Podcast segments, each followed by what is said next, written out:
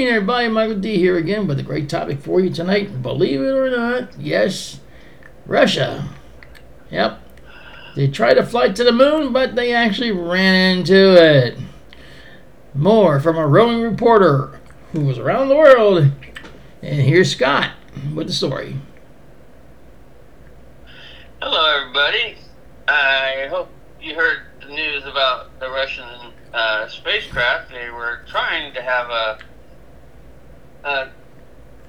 go to the moon with the Luna 25 probe, and unfortunately, they didn't land. They crashed into the moon, and you know, it's a sad thing that the Russians tried to make it to the moon after they hadn't been there since 1976, and then this happened. I mean, they were, you know, if it wasn't for the Russians, we wouldn't have been able to go to the space station all these years because we didn't have a space shuttle anymore. And anyway, I don't know, Mike, what do you think is going on as far as why this is happening? Well, I think since the Russians liked to drink, it was a DWI situation, you know. Flying while intoxicated. Oh.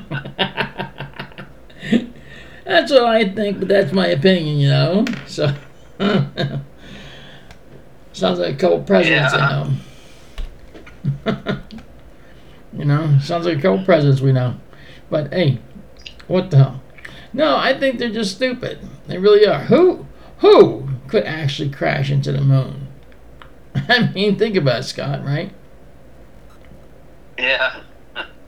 I mean, you got to be really a numbnut to actually try and crash into the moon. Maybe they ran out of, you know, fuel or whatever. But then they could blame Putin probably for that. You know? Yeah. Who knows? It's been decades since they've been to the moon. You know? Yeah. Maybe they lost their ability how to actually navigate a spaceship. Who knows? What do you think, Scott?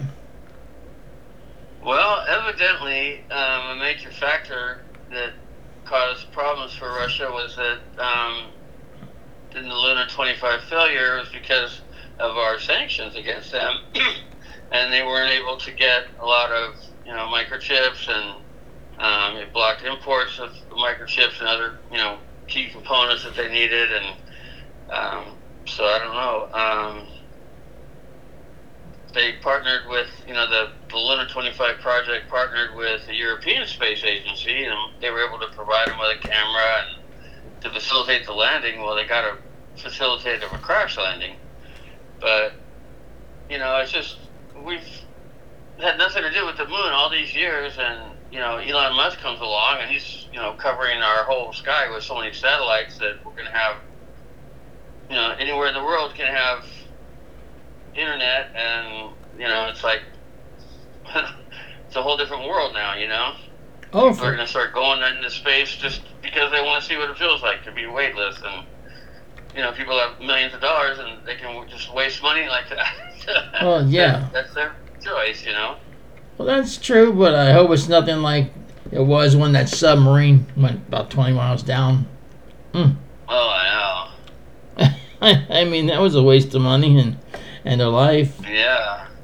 I mean, you had to. Yeah, I wonder what really happened there, you know, because those people were all pretty well off, you know.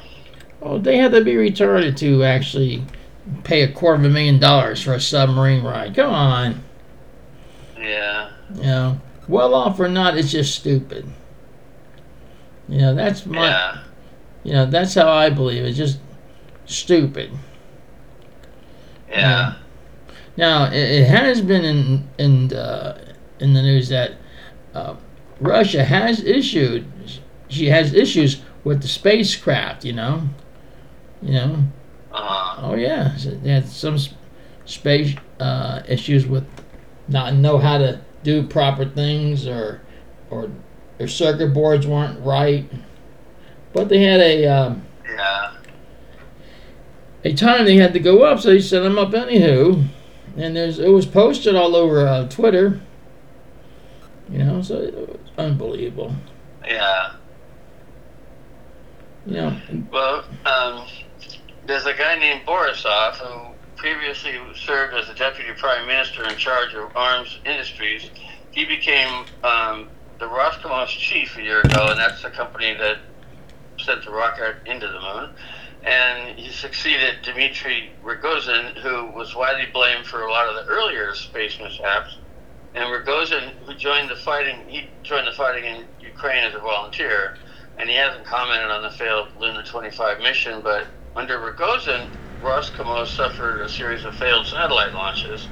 There's a lot of things going on. And then Elon Musk comes along with a private space company, and it kind of magnified the failures. Russia's one sizable niche in the global space launch market. Now they're having trouble with satellites, and so exactly. It's kind of a problem. Yeah. Exactly. I mean, they don't want to share it. They want it to be all for themselves. I mean, that's kind of stupid. Yeah. You get better results when you share things. Yeah. If you share, scientists can't put their heads together and come up with more better product than they could if you just say, no, this is mine. Yeah. That's been Russia all throughout the world. Yeah. They never want to share anything with us. Yeah. But the whole thing in a nutshell is sharing, and that's the way it's gotta fly. To get nowhere without just being a hog dog, and that's it. Let me tell you, Scott. Yeah, a Kremlin political analyst said that the consequences of the Luna 25 catastrophe are enormous, and it's really putting a dent in their space program, obviously, and it's it just makes you wonder what all this is coming to a head or what. I mean, you mentioned something earlier. We were talking about nuclear missiles going over somewhere near Ukraine. I mean, it's like, who knows what's going to happen next? This is true. You see, Russia keeps threatening and people, and actually, if you remember back in the day, it was North Korea threatened the United States. Yeah. Okay. Well, I mean, the leader of North Korea doesn't understand what would happen if North Korea launched their nuclear weapons and the United States launched their nuclear weapons toward North Korea. They call that when two nuclear weapons pass each other. Okay? They call it assured destruction. They call it nuclear holocaust. Yeah. Okay? That's why, I mean, it's all this nuclear threatening people and everything. It's for the birds. Nobody can get along anymore. That's the problem with it. Yeah. What's funny is Putin has an international warrant out against him for war crimes, and there was a meeting in I think it was South Africa, a BRICS meeting, and Putin couldn't go because of the warrant. He didn't want to get busted, and so he attended the meeting, by remote, like on the computer. He couldn't even go to the meeting on, it's a 3-day summit. The BRICS group for emerging economics, they had a 3-day summit, and he was supposed to go, but because of the outstanding international criminal court warrant for his arrest over abduction of children from Ukraine, that's a good reason to be war crimes. Those are some bad crimes. I mean, so many bad things are happening. I don't know how they're ever going to put an end to this stupid war. It's just ridiculous, but. Well, as long as our President Joe Biden keeps funding them, it's going to go on and on. Yeah, did you hear he gave some more money over to Ukraine, but how much did he give to Hawaii? I mean, this is true. Nothing, probably. I haven't heard anything about Hawaii getting anything. All I heard was they're going to send troops over there. Okay, what does that do for rebuilding? Yeah, I know. So, I'm sorry. And he wasn't wanted in Hawaii. He was told by several people that got interviewed that go back where you came from. Biden, you're not wanted here. Wow. That's pretty bad.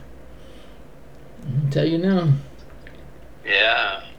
Well, you know what? What's funny is I heard we were listening to Newsmax, and they accidentally called Trump the president. We thought they were talking about Biden, and they were talking. I said, "Did you hear they just called Trump the president?" She goes, "Yeah, I thought they were talking about Biden, but they were talking about Trump and this farce of these crimes in Georgia or whatever they're manufacturing or trying to make him out to be. Mm-hmm. It's like they're calling him president because he really is. But he has that title. Yes, it's true. Not former. I won't give him former. I don't believe none of the charges would stick. But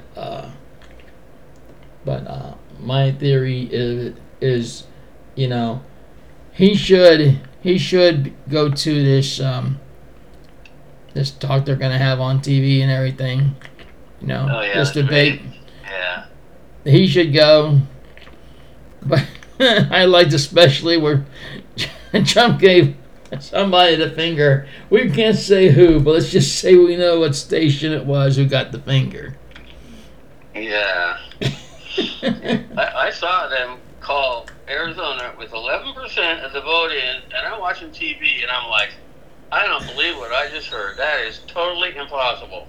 There's no way with 11% of the votes counted you can call a state. I mean, give me a break. I haven't watched them since. I wasn't either. No. Yeah, it's ridiculous, but what can you do, You can't do nothing about it. Except say... I'm glad we're not owned by corporations and told what to do and what to say and how to say it. Exactly. This is why we are who we are. We tell you the truth, how it is. We're not bound by corporations telling us what we can and can't say or where or whatever.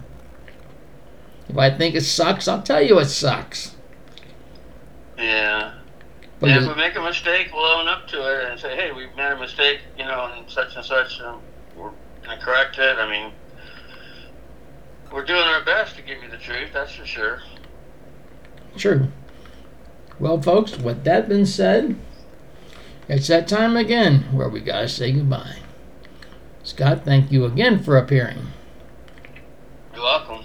And with that being said, until next time, ladies and gentlemen, eat the power of foods, stay in good health, and may God bless you and our troops. Good night. Good night, everybody, and thanks for listening, and please keep praying.